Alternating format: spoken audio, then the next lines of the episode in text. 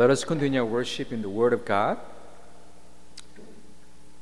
Matthew chapter 5, verse 1 through 12, we'll be reading. Matthew chapter 5, verse 1 through 12. Now, when Jesus saw the crowds, he went up on a mountainside and sat down. His disciples came to him, and he began to teach them.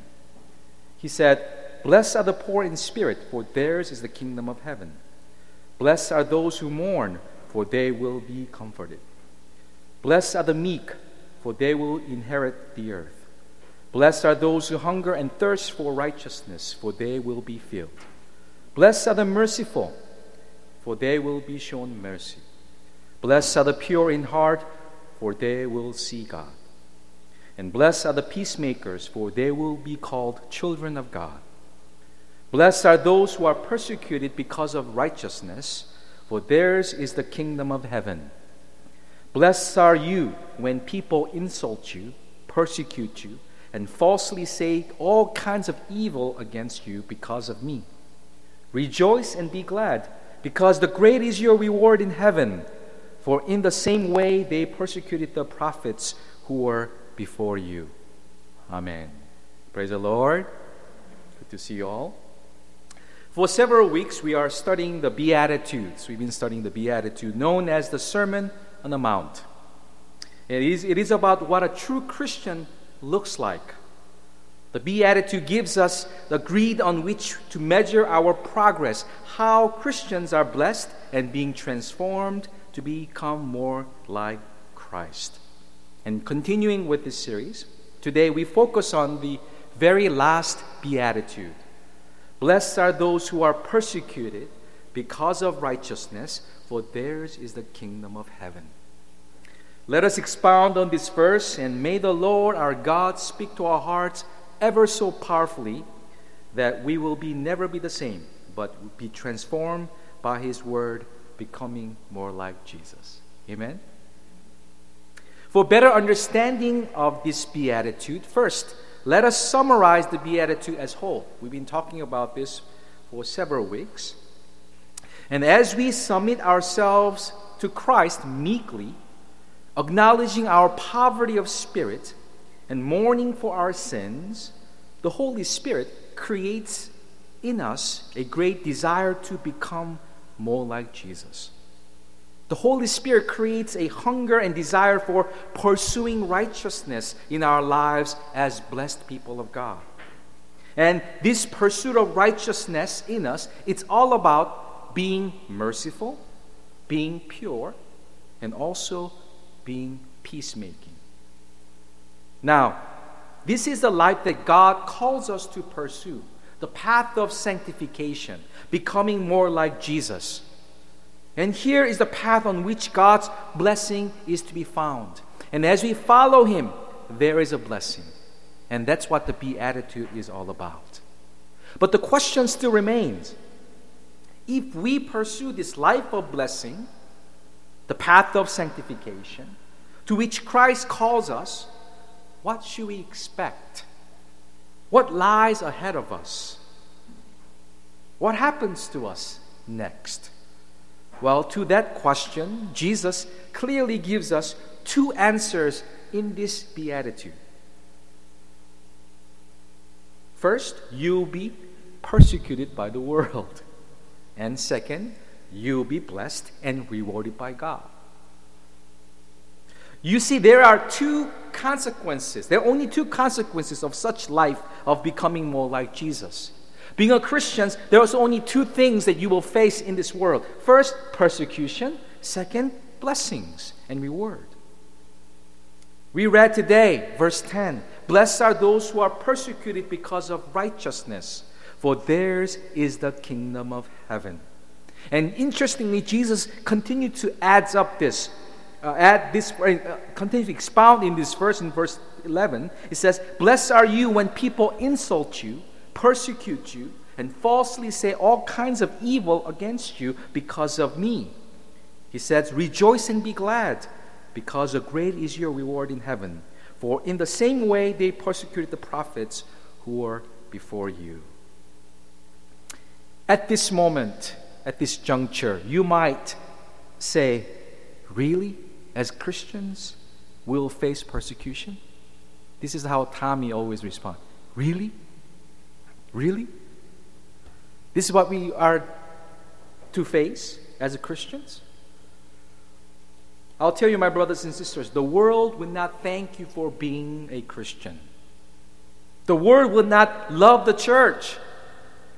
It will tolerate the church with suspicion at best, but will show it open hostility at worst. It has been this way from the very beginning of the history.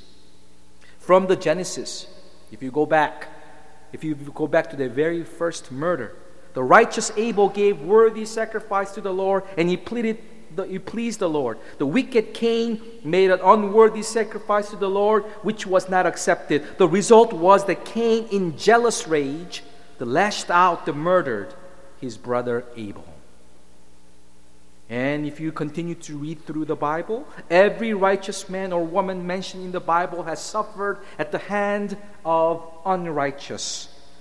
Look at Noah, Abraham, Isaac, Joseph, Moses, Joshua, Samuel, David, all the prophets, including Elijah, Elisha, uh, Isaiah, Jeremiah, Daniel, Ezra, Nehemiah, John the Baptist, even Jesus himself, and all the apostles. You read from the Old Testament to the New Testament, history of the church, it seems that righteousness is a magnet for persecution. Thus, don't you ever think that we are exempt from such persecution. But you might say, why? Why do we have to be persecuted?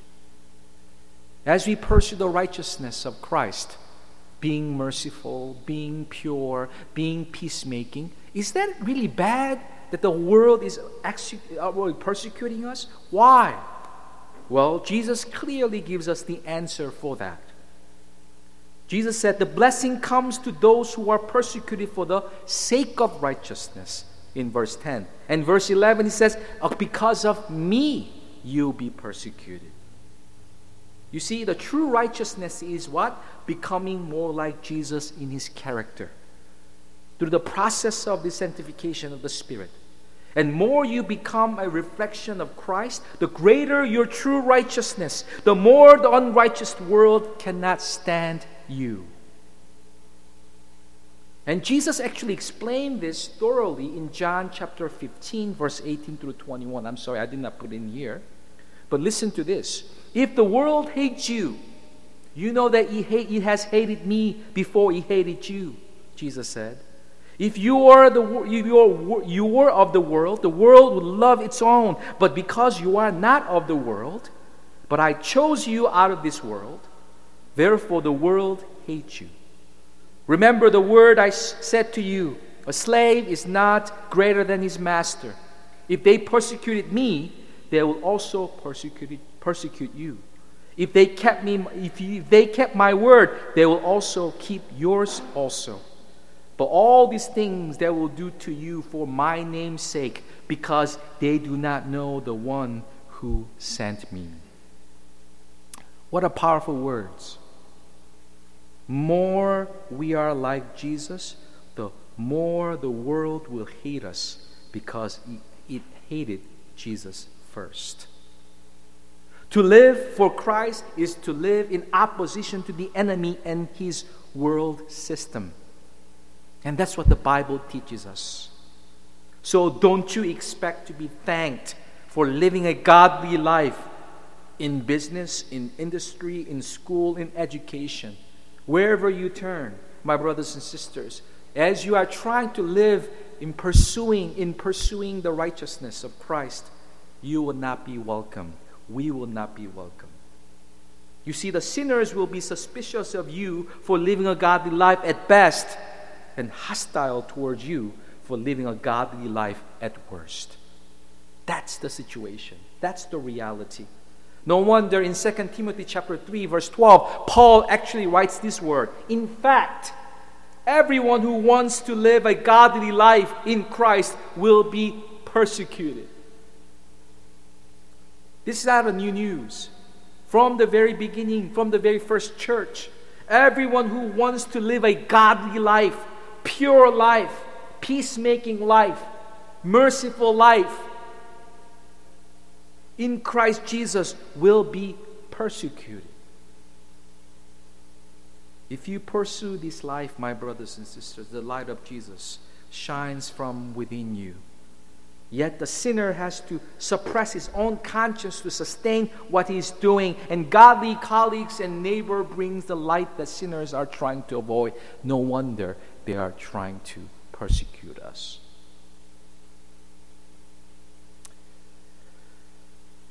I know it might sound a bit depressing, but let's look at persecution in depth. There are two kinds of persecutions as reality for Christians. Thomas Watson says that there are two forms of persecution the persecution of the hand, persecution of the tongue. I call it first the physical persecution. Physical persecution. Persecution with the hand is a physical violence, imprisonment, even martyrdom. It's happening around the world today, as a matter of fact recently, there was a case in India. A violent mob has come and broken the arms and legs of the missionaries in India.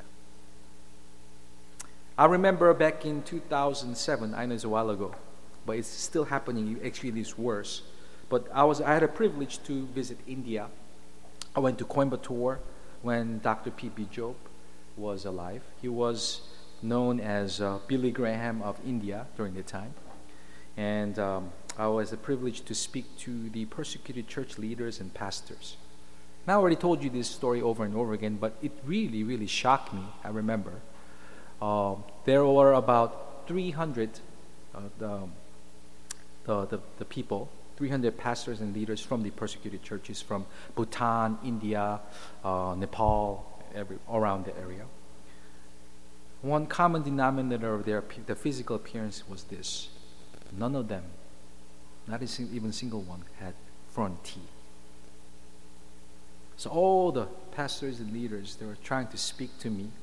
I was a young girl back then, a pastor from Chicago, America. I, sometimes it was very hard for me to understand, not just because of their accent, but because they could not speak clearly because they were missing front teeth. But that was the badge of being the leaders and pastors of the persecuted church. And I dare not to ask, I would uh, to ask why they had this. But someone was mentioning to me that because they've been constantly being accused and persecuted by the government officials getting beat up is a normal daily routine as a Christian, as Christians in those areas. This is a reality, my brothers and sisters. It is very difficult to get accurate numbers of Christians who are killed every year for openly professing faith in Jesus Christ, but roughly it is range of 100,000 to 150,000 martyrs per year. That's 288 a day. 12 an hour. One every five minutes. Somewhere in the world, every five minutes, one of your brothers and sisters in Christ is not only suffering, but laying down their faith because of Jesus Christ. One every five minutes.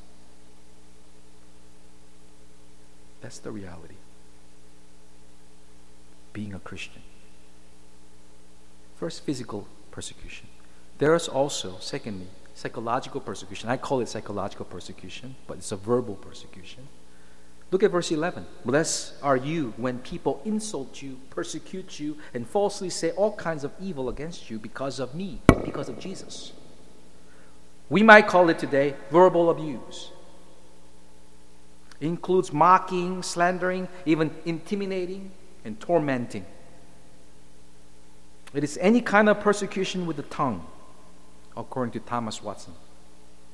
Insult may be direct or indirect, verbal or actions of contempt. But sometimes, even us, we went through that. Some of you might be going through this kind of persecution in your places. I'm sure all of us had some kind of experience like this in our secular school settings or work settings. I remember when I was in high school, um, watching some of the devout Christian friends who are being ridiculed by the peers because they were actually praying together during the lunchtime. I was a Christian, but I, I did not want to join them, honestly speaking. I remember just a couple of them. They were always praying for the praying for school, and come to think of it now, those were great kids. They were praying for school. Yet, as a Christian, fellow Christian, I did not want to be associated with them a lot of times because I was scared. That kind of persecution is everywhere, even today, I'm sure. I'm sure you heard this from your peers. How can you possibly believe in Creator? Christian life, really? It's boring. You are being brainwashed. You're too radical. Are you serious? You're going to come to church when coronavirus is everywhere?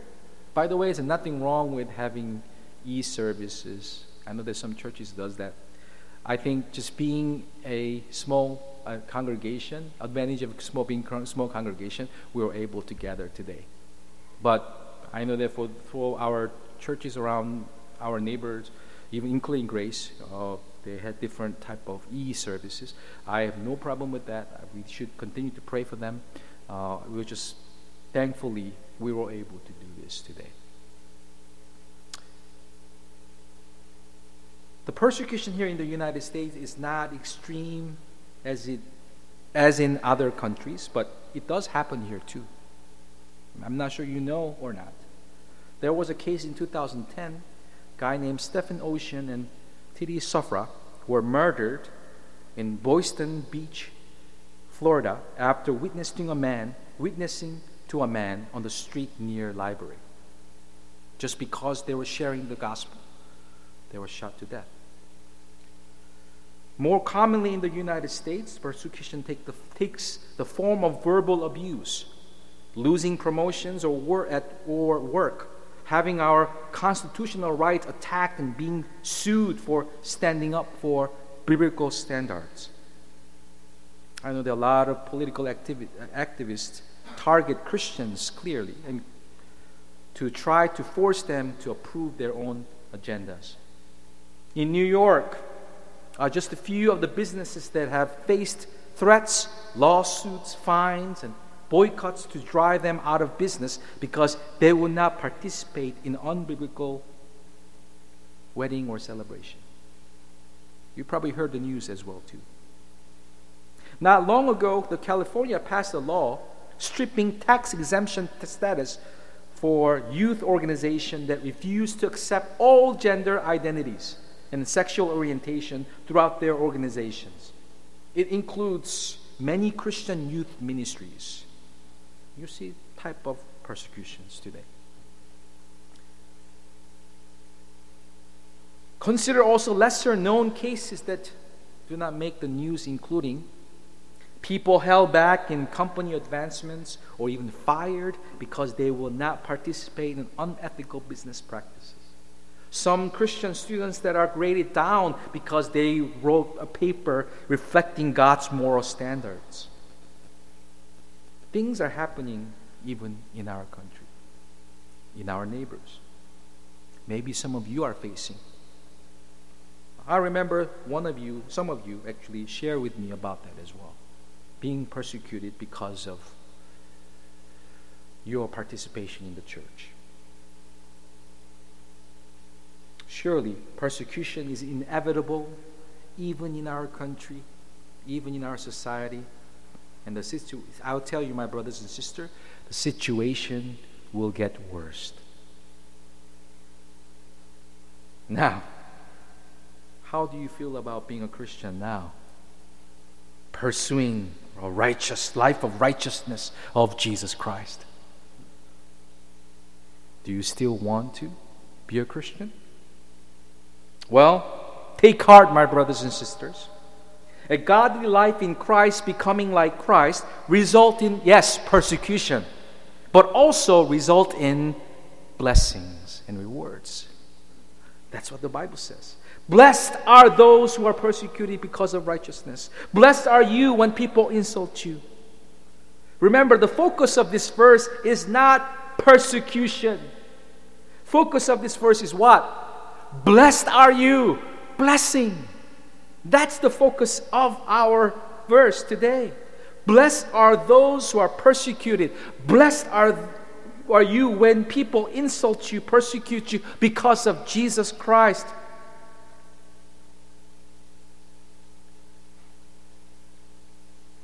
But still, we can ask this question how can the blessing be now if there is a persecution? How can we say there is a blessing in persecution? Where is the blessing? Some people might say.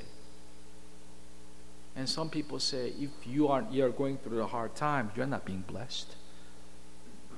Well, clearly Jesus said, in the midst of this persecution, in the midst of insults, in the midst of suffering, blessed are you,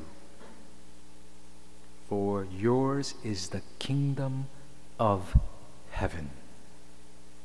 How do you know that we are blessed by God in the midst of persecution that we might face or we are facing? Well, Jesus says, Blessed are you because you have the kingdom of heaven.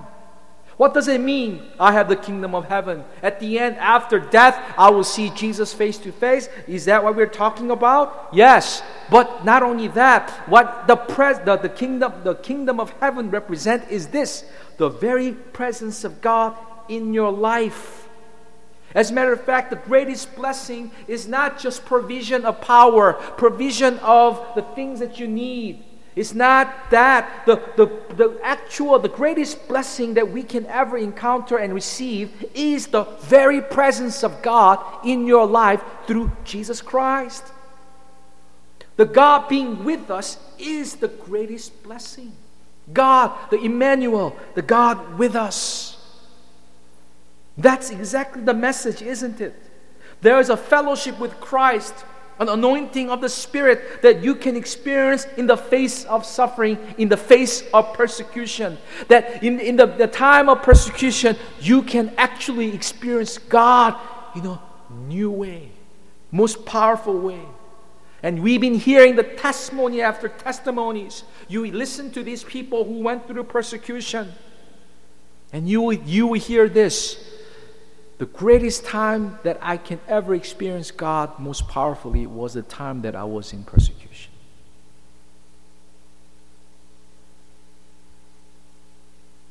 It's greater than anything you will experience at any other time, they say. The Samuel Rutherford said this I never knew my nine years of preaching so much of Christ's love as he taught me in Aberdeen by six month imprisonment. Jesus said, He will never leave you nor forsake you. He will never leave us. He will never just leave us alone like orphans. He said He is with us no matter what we are facing. Yes, in our country at this moment, we are not really facing physical persecution per se. But whatever that we are going through in the future, I don't know. But one thing for sure the promise of the presence of God is ours. Jesus is with us, and He will never leave us, never forsake us. He is with us. And that, my brothers and sisters, is the greatest blessing that you can ever have. Amen. If God is with us, who can be against us? God will provide the things that, that you need in order for you to go through the suffering, not to avoid the suffering. That's the very interesting about Christ, isn't it? How did Christ deal with suffering? How did he resolve the, the suffering of sin? He went through it, right? He never avoided. And as God's people, as Christians, as a follower of Jesus Christ, that's what Jesus is expecting us to do. He wants us to go through the suffering, through the persecution, to overcome. with the power of the Holy Spirit. That's what we are called to do. That's what pursuit of righteousness is all about. That's what Christian life is all about. That we don't avoid, shun persecution nor problems or suffering. We go through it knowing that Christ is with us, that He is going to give us the power and provision to overcome such obstacles. That's what Christian life is all about, my brothers and sisters. Thus, take heart. I know that we do have a pandemic situation with coronavirus. And I tell you, I'm concerned as well, especially as a father, uh, also my, having elderly parents.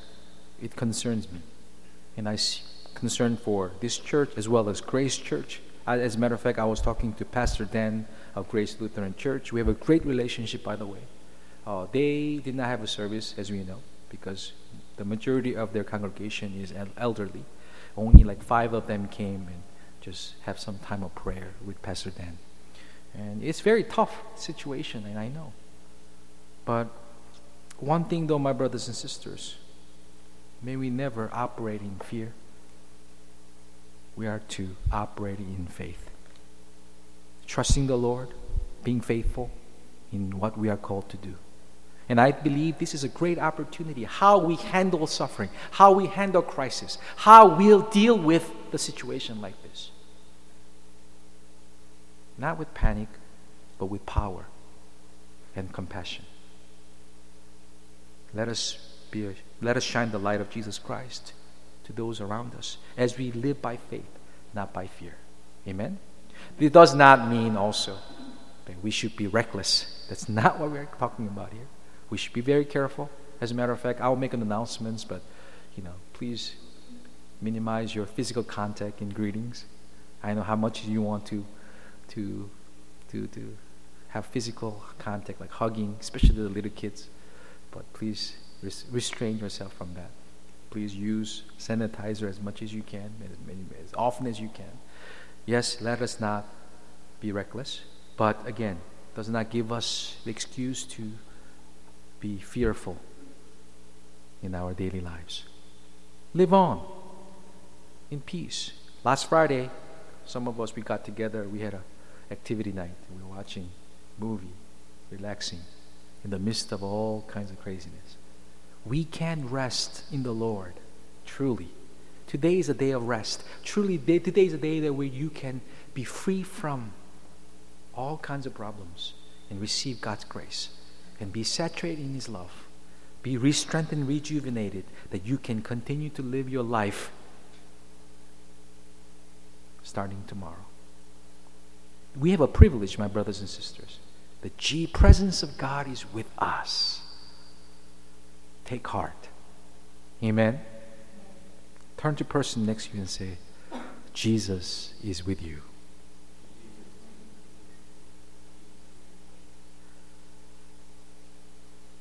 This promise and experience of blessing of presence of God in the face of mockery, ridicule, slander, insult, persecution is all over the Bible.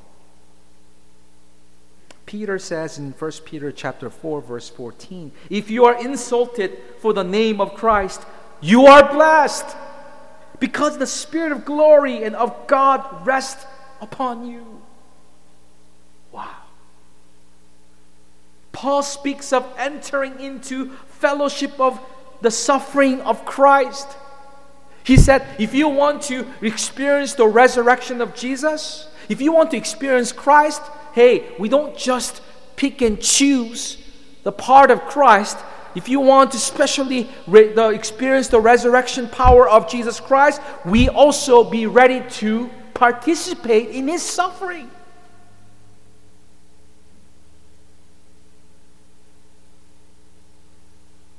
That's what Easter is all about, isn't it? Yes, the resurrection power validates his deity, and that's our faith completes in resurrection. But at the same time, as a Christian, we are to participate in his suffering as Christians. We need to be ready for that. That's what knowing Jesus Christ is all about.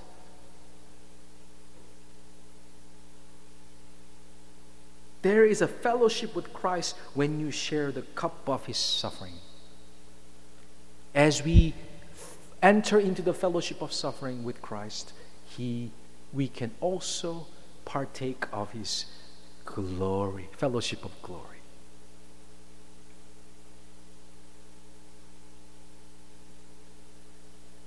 There is a blessing as believer of Jesus Christ.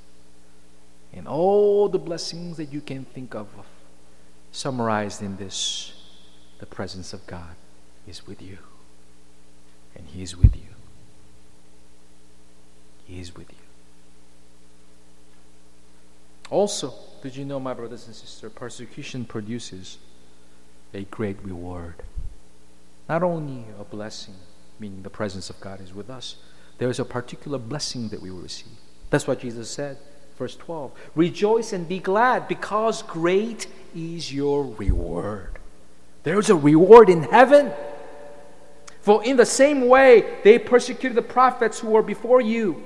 Be glad, rejoice when you are being persecuted because of me, because of being Christian, being a Christian, because of your pursuit of righteousness of Jesus Christ, because of your faith in Jesus Christ. Take heart, not only take heart, he said, rejoice. Be glad that you are being persecuted because of you, because of me, because there will be a great reward. Interestingly, he said, There's, there will be a reward. No, great reward.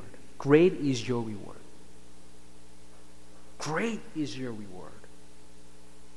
As a matter of fact, John Piper actually said this the more your faith is tested through suffering, the greater will be your reward. Yes, as we are going through suffering and all kinds of trials, even persecutions, more you go through, greater is your reward. Some of you say, How come some people are going through more suffering? How come some are not? Why am I going through this while people are not going through that? Well, does not matter what you are going through. More your faith is tested through suffering. I'll tell you, my brothers and sisters, God is fair and just. The greater will be your reward. Even if you book of book of Revelations, you will say there's a special honor for the martyr, the mar- Christian martyrs.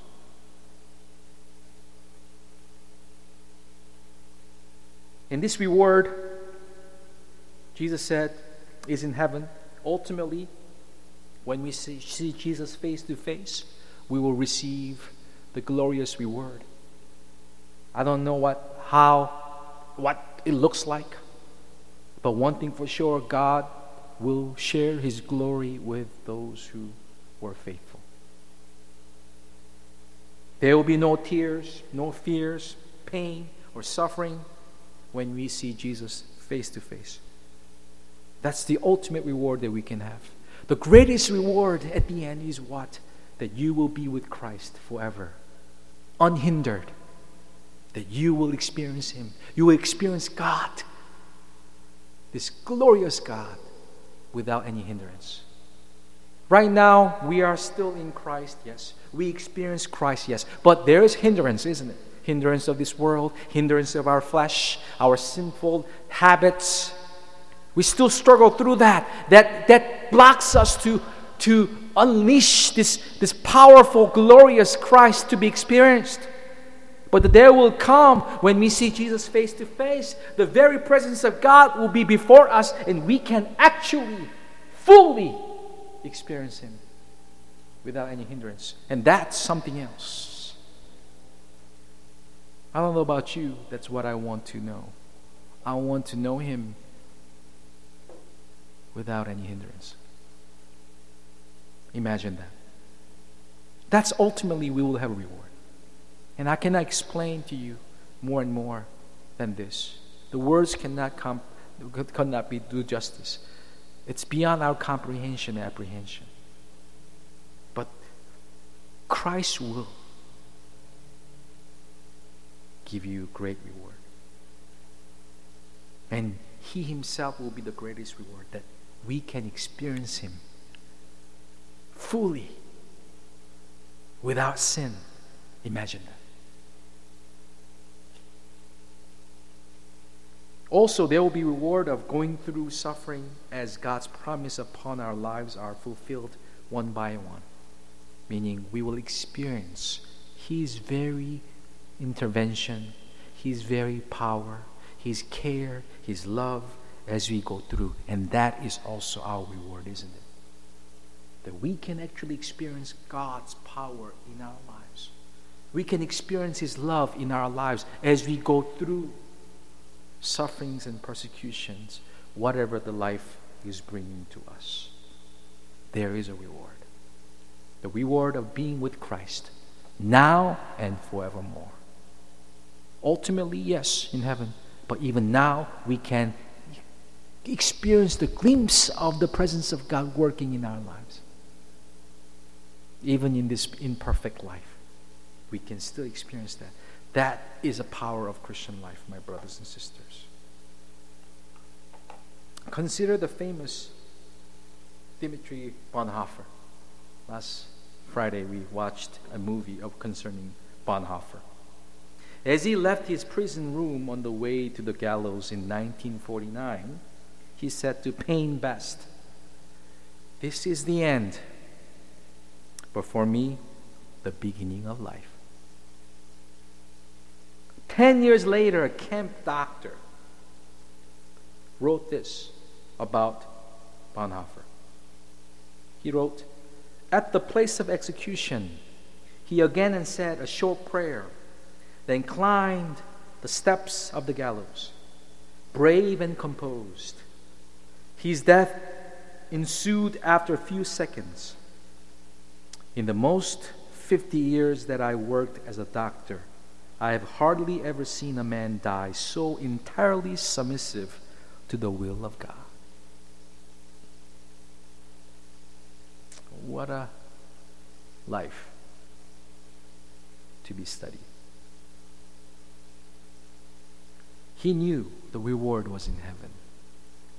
And you know the, the Bonhoeffer. Bonhoeffer was a theologian and pastor during the time of Nazi Germany.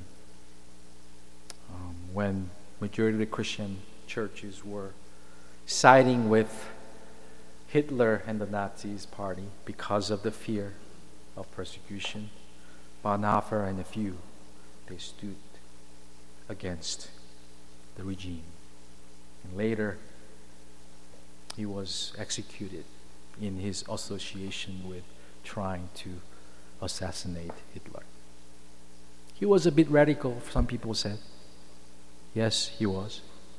But he knew what the pursuit of righteousness was all about. And at the end, we believe, I believe, as he was looking forward to reward in heaven, he was able to submit to God even in his death. So there is reward, my brothers and sisters. The reward that I cannot really explain with my words. But I know the Holy Spirit will speak to your heart ever so powerfully, guaranteeing that there is a reward. How do we know? The Holy Spirit is in you, ministering to you, speaking to you when you open your heart and listen. He is the deposit guarantee of the things to come. There will be a reward waiting for us if we are faithful, in spite of all the persecution that we might face, in spite of all the sufferings that we might encounter. But the Lord is with you, and that is the greatest reward, and that's the greatest blessing that we can ever experience. Blessed are those who are persecuted because of Jesus Christ, for theirs is the kingdom of heaven. Amen. Let's pray.